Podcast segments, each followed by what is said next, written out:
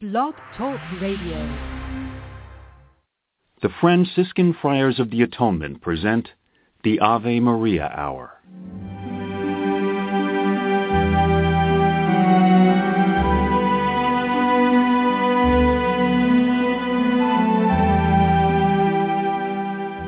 Hello, this is Father Bob Warren of the Franciscan Friars of the Atonement. Thank you for listening to this rebroadcast of the Ave Maria Hour radio show. The Friars' popular Ave Maria Hour was first brought to the radio airwaves in 1939, recorded in New York City and on the mountainside grounds at Graymoor, a home in Garrison, New York. These timeless classic stories of the Bible and the lives of the saints came to life each week through dramatic reenactment by professional actors and actresses. You know, friends, Christ once said, do not hide your treasure under a bushel. In saying this, he meant share your gifts, share your talents. The Friars of the Atonement feel the message in these broadcasts remains as powerful and timely as when they were originally aired, and we are so happy to be able to share them with you today. To learn more about the missions and ministries of the Friars of the Atonement, I invite you to visit our website, www.atonementfriars.org. In the meantime, sit back and enjoy this rebroadcast of the Ave Maria Hour.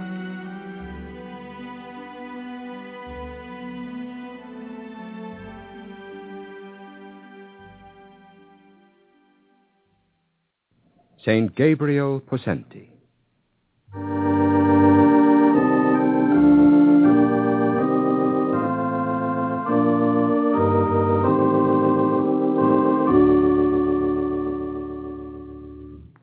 This court, duly authorized in the year of our Lord 1892, has convened to conduct the informative process in regard to the sanctity of the servant of God, Brother Gabriel Possenti, Passionist, who died February 27, 1862.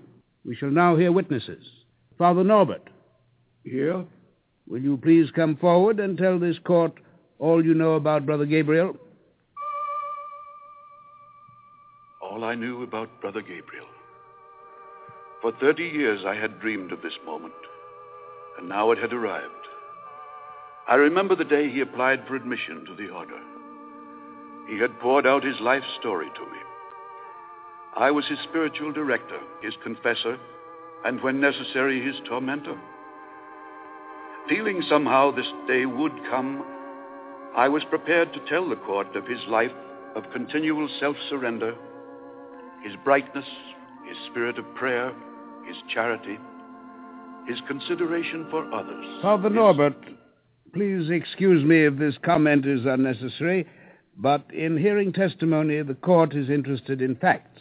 It is our experience that those interested in the cause of a servant of God are inclined too often to exaggerate his virtues and most anxious to overlook his faults. Yes, thank you, Father President. I agree.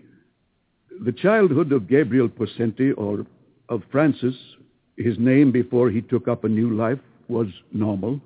It's not recorded that anything of an extraordinary nature happened or that he himself was in any way extraordinary. After a surfeit of dubious marvels which meet us in the legendary story of so many aspirants for canonization, the court finds this comment refreshing. On the contrary, he had a temper which was not always under perfect control. He was fond of gaiety and the theater. He was fastidious about his dress and personal appearance. He liked to dance, to read novels. Because of his cheerfulness and good looks, he was a favorite at parties, and he was so attractive to females, his friends teased him by calling him ladies' man. And evidently he changed after he entered the novitiate. I would say the change took place before and caused him to become a passionist novice. Considering his family life, that is much to his credit. Please explain. Well, he was the eleventh child of thirteen in the family of Sante and Agnes Possenti.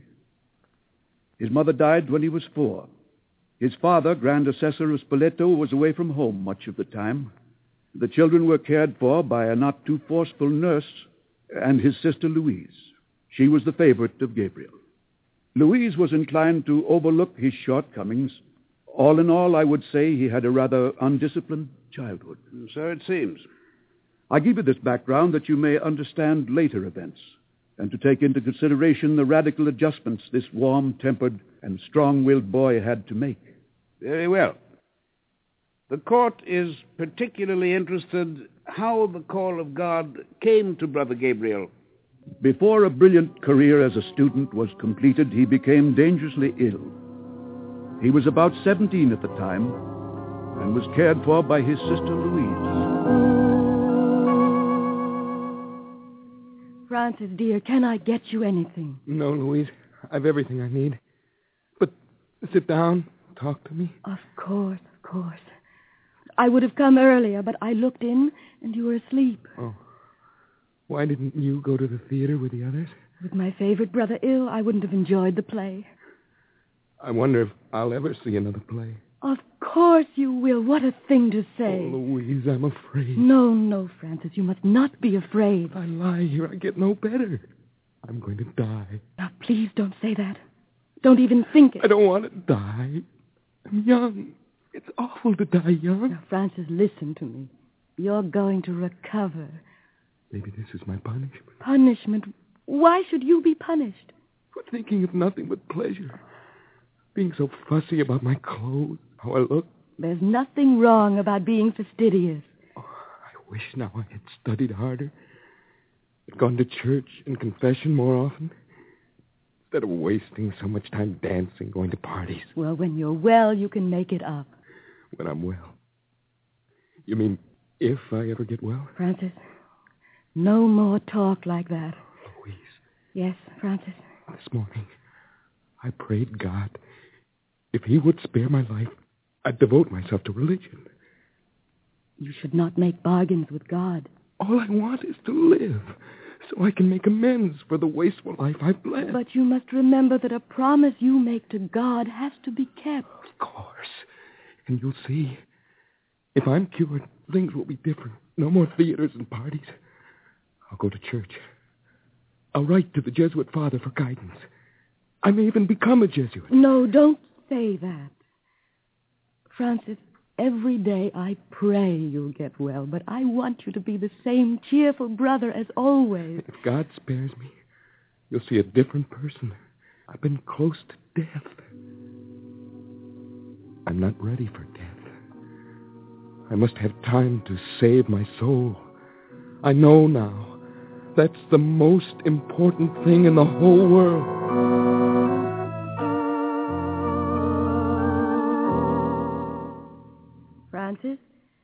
I was arranging your books and I found this pamphlet. Oh?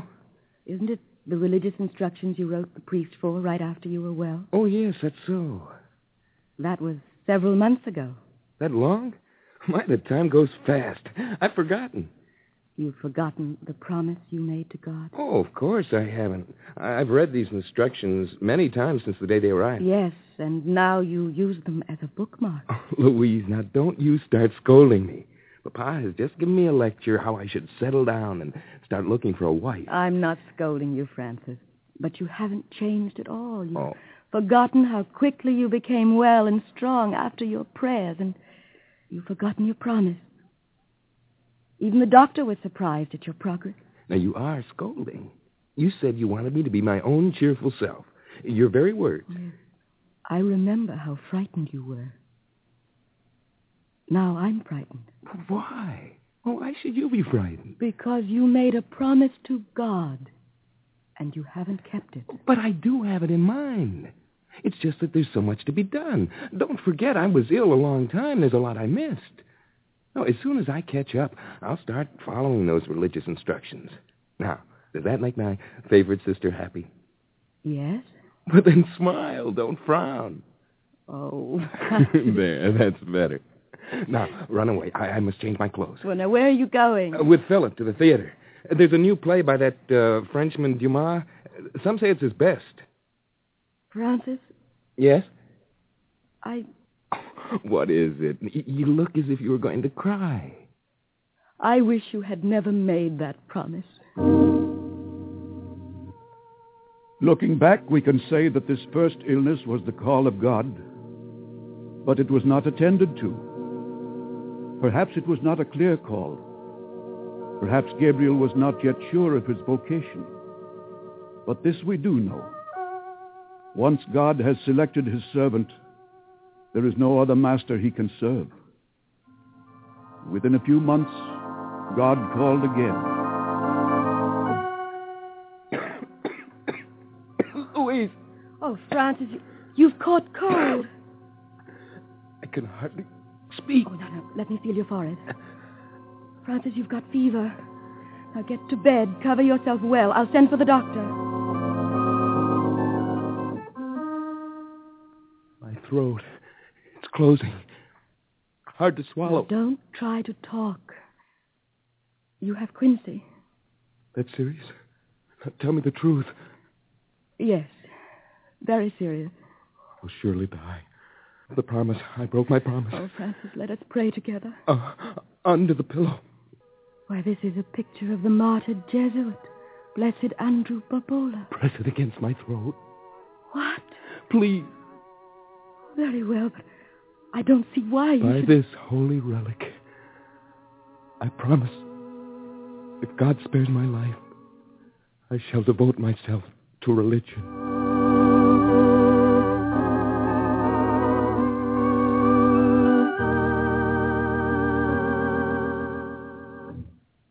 Miracle, Louise. There's no doubt about it. Almost from the moment that you pressed that relic to my throat, I felt better. And within a few hours, I was able to swallow. You saw it. Papa and the doctor, no one can understand it. Well, it's best to say nothing about it. Let the doctor go on thinking that it was his skill that saved my life. And now? Oh, I'm going this minute. I'm going to apply for entrance to the Society of Jesus.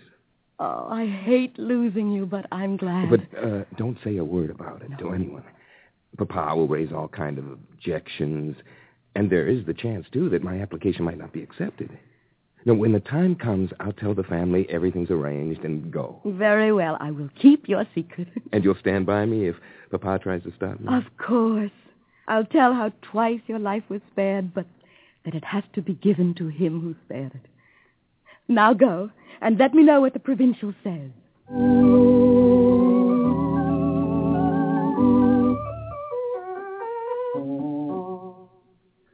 Louise, do you have any cleaner? Look at this stain on my coat. Oh, it's nothing. You can hardly see. Louise, you know I can't go out with a stain on my coat. Makes no difference if it can't be seen. I know it's there. Now sit down. I want to talk to you. Oh, well, not now. I'm in a hurry. Yes, you're always in a hurry because you know what I want to talk about. You were accepted by the Jesuits, and the date was set for you to go two weeks ago. Well, why have you delayed? Well, I've been thinking about the Jesuits. There are other orders. Perhaps one where I'll fit in better. Francis, you're starting all over again, just like before. No, I am not. I'm giving it a lot of thought. Don't delay. God spared you twice. You dare not ask for a third time. What can we say of these procrastinations? It's a common experience for a man who feels the cold breath of death to make all sorts of promises to God and to forget them the moment the danger has passed. Let us say that Gabriel was not yet ready to accept his call. And then consider the possibility that God had not tested Gabriel to the utmost. Let us not forget St. Peter denied Christ three times and was forgiven. However, in 1855, cholera struck Spoleto. Many became ill. Many never recovered. Francis, Yes, Papa. Papa, what is it? What's wrong? her, her sister, Louise. Louise! What's happened? Is she sick? Where is she? Cholera. Louise stricken. Papa! Stop. You can't go to her. I don't care. I'm not afraid. I want to see her and tell her. Francis, Louise is dead. Dead. But only this morning. It struck shortly after you left. Four o'clock, she was dead. May God have mercy on her soul. You're always in a hurry because you know what I want to talk about. Don't delay. God spared you twice. You dare not ask a third time. May God have mercy on her soul. On her soul. Merciful God, show me no mercy. Let me be punished from this moment till the day I die. Let me suffer. Let my body feel the lash. Let not a moment pass that I fail to do penance for my delay. Take me and do with me what you will. Let me know pain and sorrow and humility.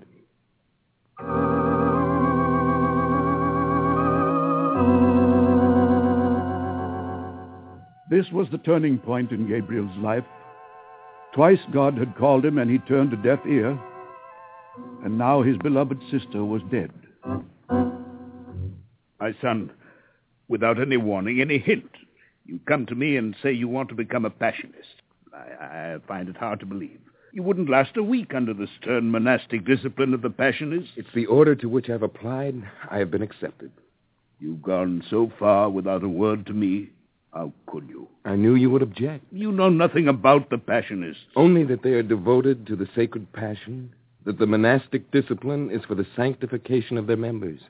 At one time, I, I had the feeling you were interested in the Jesuits. Why this change? I feel God has called me to a more penitential life than that of the society.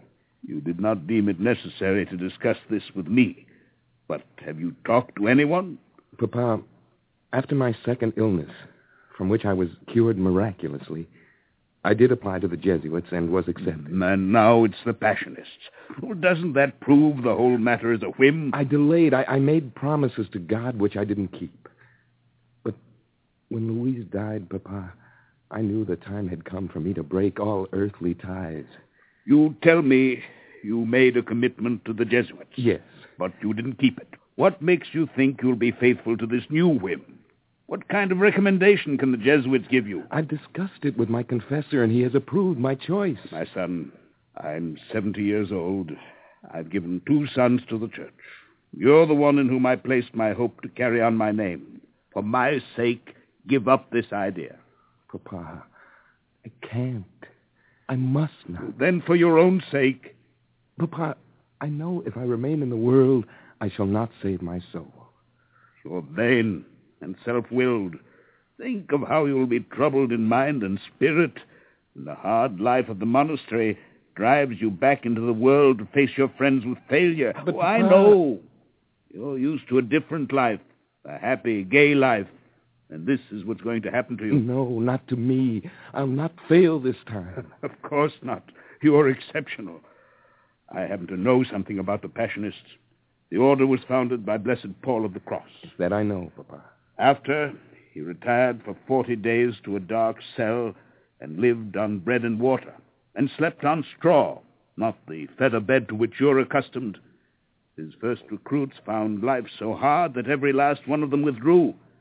And even when the rule was mitigated, Paul had a hard time keeping novices. I'm glad to know this. What's come over you? Why this sudden desire to punish yourself? I must do penance. Very well. The only way you'll find out. I give you a month. When you find you can't stand the life, come back. You're my son, and you'll always be dear to me.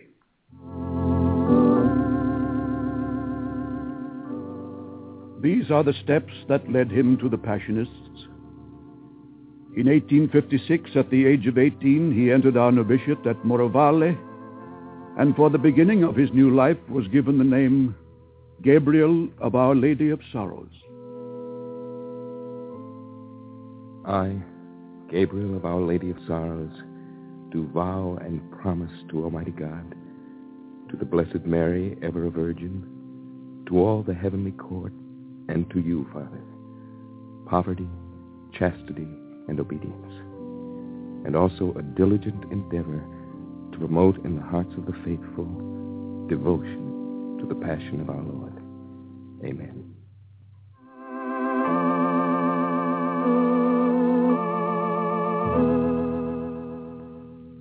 Father, I beg of you to permit me to wear this chain against my flesh. Brother Gabriel, your request is refused. The bodily mortifications which would be inflicted by the sharp points you fashioned are beyond your strength. Father, please listen to me. You want to wear this chain against your flesh. What you really ought to have is a chain on your will. Yes, that's what you need. Now go away. I will hear no more. Yes, Father. His desire to adopt forms of bodily mortification had to be checked constantly by his superiors. His life became one of continual self-surrender.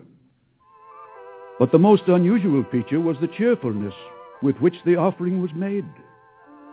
His career became one of extraordinary effort to attain perfection in little things. His absolute submission in all matters in which he could practice obedience made profound impression upon all of us. But his desire to experience in some way the bodily suffering of Christ was so strong within him I had to take action to restrain him. Father, most humbly I ask permission to wear this chain. Brother Gabriel, why do you persist? Didn't I refuse the last time you asked permission? Yes, Father. And do you come again thinking I might have changed my mind? I ask because there's so much in my life that I must do penance for. You seem to think the only penance is the tearing of your flesh. Didn't I tell you last time you should chain your will? Yes, Father. And I try. But you don't succeed. Not as I should. As you would like, I suppose. Hmm. Well, perhaps I can help you. I will be most grateful. Very well. You may wear the chain. Oh, thank you. Thank you, Father. Well, go ahead. Put it on. Oh, permit me to retire to my cell so I can take off my habit first. Brother Gabriel, the chain is to be worn outside the habit. Father, then everyone will see it. Of course. Now do as I say. And when you have put it on, go into the yard and assemble all the brothers who are free. I'll be out in a moment. No, please, Father, don't send me out like this. Well, why not? You have what you asked. You're wearing the chain. But, Father, this way it's so mortifying. Exactly. Now go.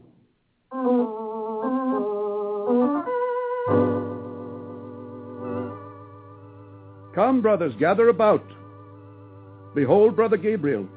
Oh, now don't shy away, Brother Gabriel. Let your companions see what a great mortification you are. Step forward, test the barbs. Notice how sharp they are. Why, you may ask, does Brother Gabriel wear this cruel chain outside his habit? Ah, modesty stills his voice, so I must speak for him. You see, brothers, our brother has a great thirst for penances, which I have decided to help him quench by permitting him to wear this chain in public. It's true his ardent desire was to wear it under his habit, but I'm sure you'll agree that letting a novice have his own way is a reward of vanity, not a penance. Brother Gabriel, you may go now. Make a tour of the community and let all see this adornment to your habit. Yes, Father.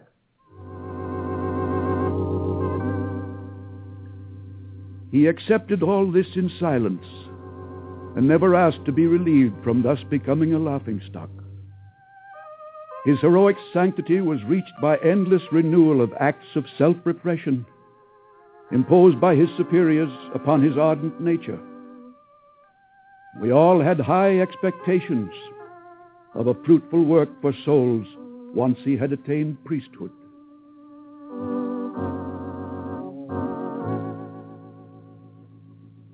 Father, I I reported for work in the fields but was sent back. My name has been taken off the work list. By orders of the doctor, Brother Gabriel. What's wrong? This is only a mild cold. You have unmistakable symptoms of advanced tuberculosis. Henceforth, you are exempted from the arduous duties of community observance. Not to partake fully in the life of the community will be a heavy punishment. But, But if it's a question of obedience, I'd rather not make it an order. then I'll not force an order from you. I shall obey your exemptions. Brother Gabriel, my wishes are selfish. You have become a spiritual example of self-denial to all of us. I want you to remain with us as long as possible. My illness, is that serious? Yes.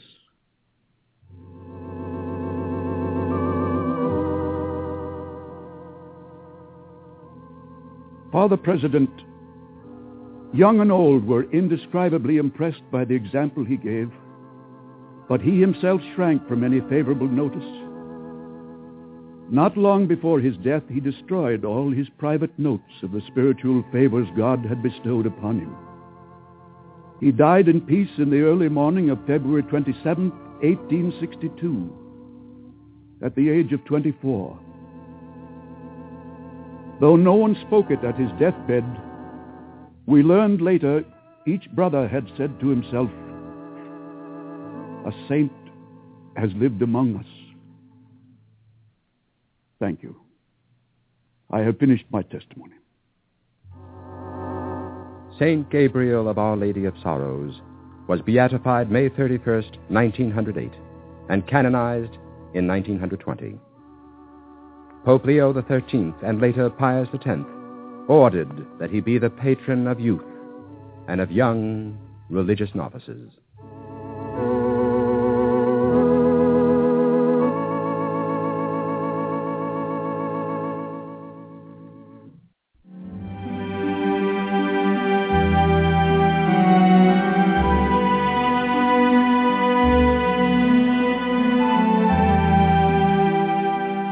To thank you for listening to this rebroadcast of the Ave Maria Hour, brought to you by the Franciscan Friars of the Atonement. For over 110 years, the friars have devoted themselves to fulfilling St. Francis' prayer, to heal wounds, to unite what has fallen apart, and to bring home those who have lost their way. We work for Christian unity and interreligious understanding. We provide respite at our retreat center at Graymoor for those in need of spiritual renewal. We staff parishes throughout the world, serve as chaplains for colleges, hospitals, and prisons. We care for the ill through hospice work, ministry to those with HIV AIDS. We also shelter the homeless and provide treatment and services for those suffering from alcoholism and drug addiction. If you would like to be included in our prayer list, participate in special St. Anthony novenas, and or visit St. Anthony's Shrine Graymoor, attend a retreat, learn more about our Ave Maria Hour productions, or simply make a donation to assist us in fulfilling St. Francis' prayer to help those in need, please visit our website at atonementfriars.org or email me at avemaria at atonementfriars.org. You can write to me, Father Bob, Friars of the Atonement, Graymoor, Post Office Box 300, Garrison, New York, 10524. And so, in closing, I ask for the blessing of God upon you and those you love. May the Lord bless you and keep you. May his face shine upon you and be gracious to you. And may he look upon you with kindness and give you his peace. Amen.